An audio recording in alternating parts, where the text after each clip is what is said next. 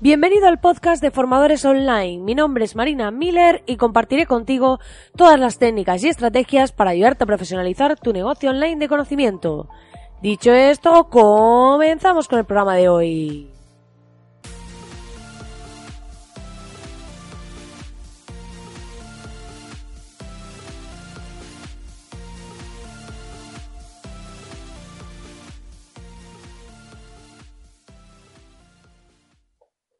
Muy buenos días, querido oyente, muy buenos días. Estamos aquí a viernes 22 de marzo y es que ya ha llegado el ansiado fin de semana para aquellos que lo estabais esperando.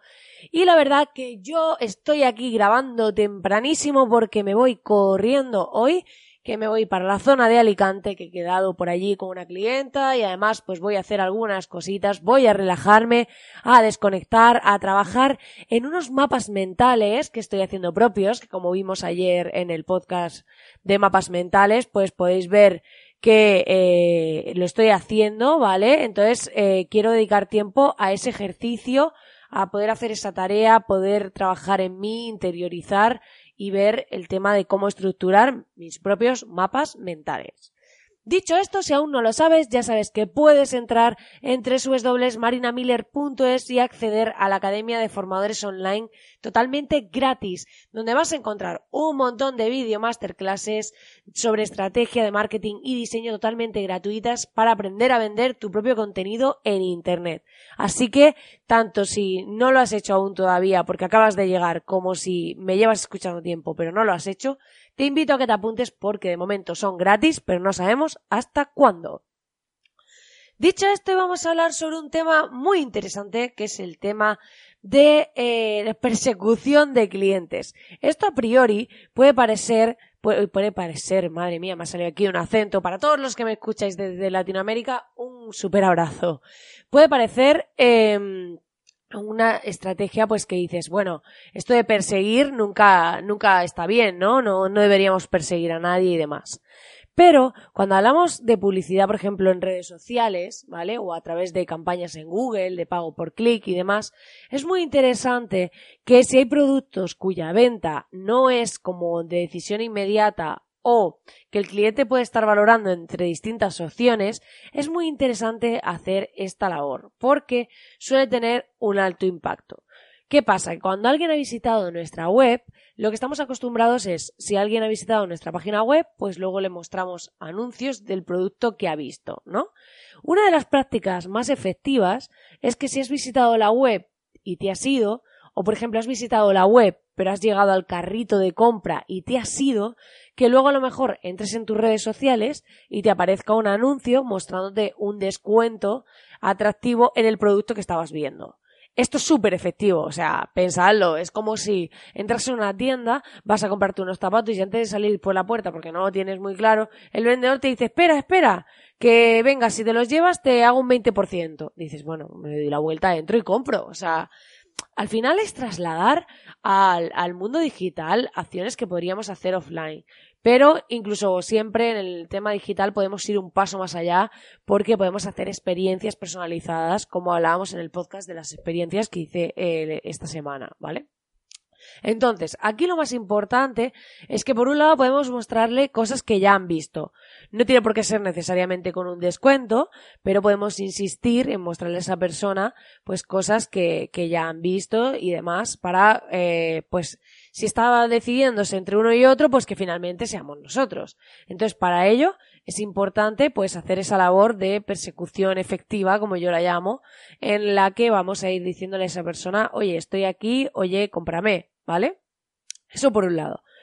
Por otro lado, tenemos el tema del descuento, como comentaba, que, que es súper efectivo si encima le hacemos un descuento en el producto que estaba viendo. O sea, eso ya es eh, la panacea, porque es fácil que eh, esa persona finalmente acabe comprando si hemos hecho eso.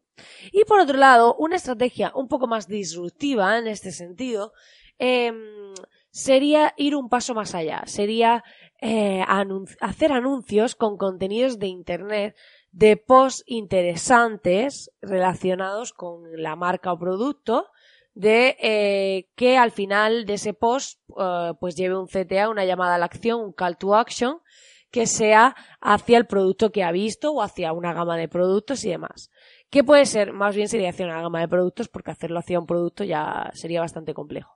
Pero eh, la idea es, vamos a poner una casuística. Es como yo de repente veo unas deportivas de correr. Vamos a poner el caso. ¿Y qué pasa? Que de repente me voy y esa marca me, me enseña un anuncio de cómo lavar eh, las deportivas o cómo es la mejor forma para para eh, usarlas, por qué, por qué suelos es mejor usarlas para correr, o sea, no sé, cosas o incluso que no tenga que ver directamente con las deportivas. Por ejemplo, pues aplicaciones para hacer running. Tú imagínate que esa marca que yo he visto en las deportivas me pone un post sobre aplicaciones para hacer running con una publicidad. Y de repente al final del post me lo leo y me dice, y aquí tienes nuestras deportivas. Yo ya estoy mucho más cerca de cerrar esa venta porque eh, Además, tengo una la marca, si estaba eligiendo entre esas y otras, esa marca para mí tiene más valor, porque de repente me ha dado un contenido gratuito, aunque sea pagando, ellos, obviamente, no yo, pero eh, aunque sea pagando, me ha ofrecido un contenido gratuito que me ha resultado interesante, que me ha aportado y encima me genera como una mejor sensación con respecto a la marca, ¿vale? Entonces, este tipo de acciones, que parece como, bueno, es que estamos tirando el dinero porque estamos haciendo una campaña, pero realmente no estamos vendiendo directamente. Ya, pero al final es una campaña un poco de branding. ¿no? Eh, porque, aunque luego, al final de esa sección donde le contamos las aplicaciones, le lleguemos a la sección de deportivas, esté esa llamada a la acción, no ese botón diciendo, pues, mira nuestros descuentos en deportivas o lo que sea, es importante que eh, esa persona haya llegado hasta ahí, o sea, es más bien la emoción que se genera con nosotros, esa relación, ese vínculo con nosotros, es lo interesante aquí, porque ya no pasamos a ser, pues, estas o estas, no, es que estas además, esta marca, o sea, tiene un blog donde me enseña cosas, donde puedo ver contenidos que me resultan interesantes y se genera eh, como una sensación un poco de deuda, de decir, ay, me han dado este contenido tan chulo. Es como super, es súper sutil y subconsciente, porque tú dirás, vamos a ver, deuda, ¿qué deuda vas a tener tú con esta gente por darte un post de aplicaciones? Ya, pero es algo como muy sutil e interno que nos genera como esa sensación de agradecimiento, ¿vale? Y ahí se genera un vínculo que nos permite estar más cerca de ese momento de venta. Entonces, utilizar este tipo de acciones, ya sea con publicidad en redes sociales, a través de los espacios que permite la red de publicidad de Google y otros tipos de medios, se puede hacer el tema del eh, retargeting, que es lo que se hace en este caso. Que a través del retargeting, que es como se llama este tipo de publicidad, ¿vale? Eh, o remarketing, hay gente que lo llama remarketing, pero bueno, es eh, retargeting. Lo que hacemos es perseguir esa visita cualificada intentando que la experiencia sea lo más optimizada posible, que pues le hayamos aportado una experiencia de valor en función de lo que el usuario o de qué parte se ha quedado de nuestro sitio web. Porque claro, no tiene sentido que le anunciemos una cosa que no tiene nada que ver si ha estado viendo deportivas y a lo mejor le ponemos cómo lavar las mallas sin que se borre el dibujo. O sea, por poner algo, ¿no? Entonces, claro, es importante que tracemos esa experiencia que va a vivir el usuario y que queremos que haga. Esto en los funnels de venta, de formaciones y todo eso, eh, lo hacen súper medido porque lo, se hace directamente con herramientas de email marketing. Es decir, pues si esta persona pincha aquí, en este correo, que vaya por este embudo. Entonces recibe esta serie de correos. Si, si no pincha, eh, que no, que vaya por esta otra. Si lo abre y no sé qué, y así. Y entonces te van mostrando eh, las cosas en función de lo que vas haciendo, de las páginas que has visto, un poco todo esto. Entonces se pueden trazar estrategias muy interesantes, pero hoy quería hablaros en concreto de este tema del remarketing, porque muchas veces las personas piensan que esto de perseguir, hay veces que se lleva al extremo, es decir, hay empresas que se ponen a perseguirte con el producto durante un mes. Si hacéis campaña de persecución de producto, por favor limitadlo a unos días, porque si no es que la gente te toma manía, porque dice, joder, he estado viendo esa, estas deportivas y de repente es que me aparecen por todos lados durante un mes, o sea, no quiero verlas más, las tengo aborrecidas, ¿no? Entonces es un poco esa sensación. Pero sí que es importante lo que os decía, que podamos trazar ese comportamiento de usuario, que podamos hacer acciones de remarketing concretas para ese perfil, para su experiencia, para lo que ha hecho y hacerlo de forma eficiente. O sea, lo que decía, sin abusar, pero con una estrategia muy definida y si intentamos hacerlo como el último caso, aportando valor, dando contenido de interés y demás, os aseguro que va a ser aún mucho más efectivo a largo plazo, aunque muchas veces nos dejamos llevar por la tentación de, bueno, pues hago publicidad saco para vender algo eh, y ya está. No, a veces vamos a pensar un poco no en el hoy, sino en el mañana. Y pensando en ese mañana podemos ver estrategias donde aporten mucho valor, donde a través de contenidos y cosas interesantes para nuestros usuarios creamos fans, porque aquí, más que hacer ventas, se trata de crear fans, porque si creamos esos fans, finalmente esa gente va a ser fiel y nos va a comprar casi cualquier cosa que saquemos. Y es ahí donde está la clave de los negocios de éxito. No hacer un super lanzamiento, hincharte de vender hoy, sino crear esa tribu, construir todas esas personas en torno a ti que te acaben comprando cualquier cosa.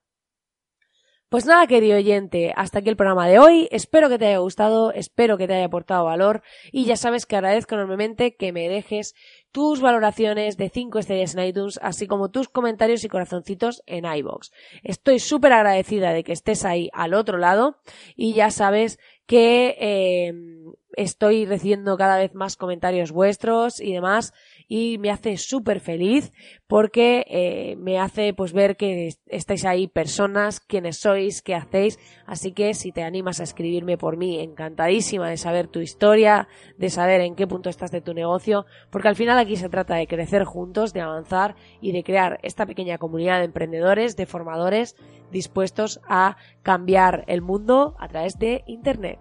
Te deseo que tengas un feliz fin de semana, que lo disfrutes muchísimo, que te relajes, que desconectes y nos vemos de nuevo el lunes. Así que nada, lo dicho, que tengas un grandísimo viernes.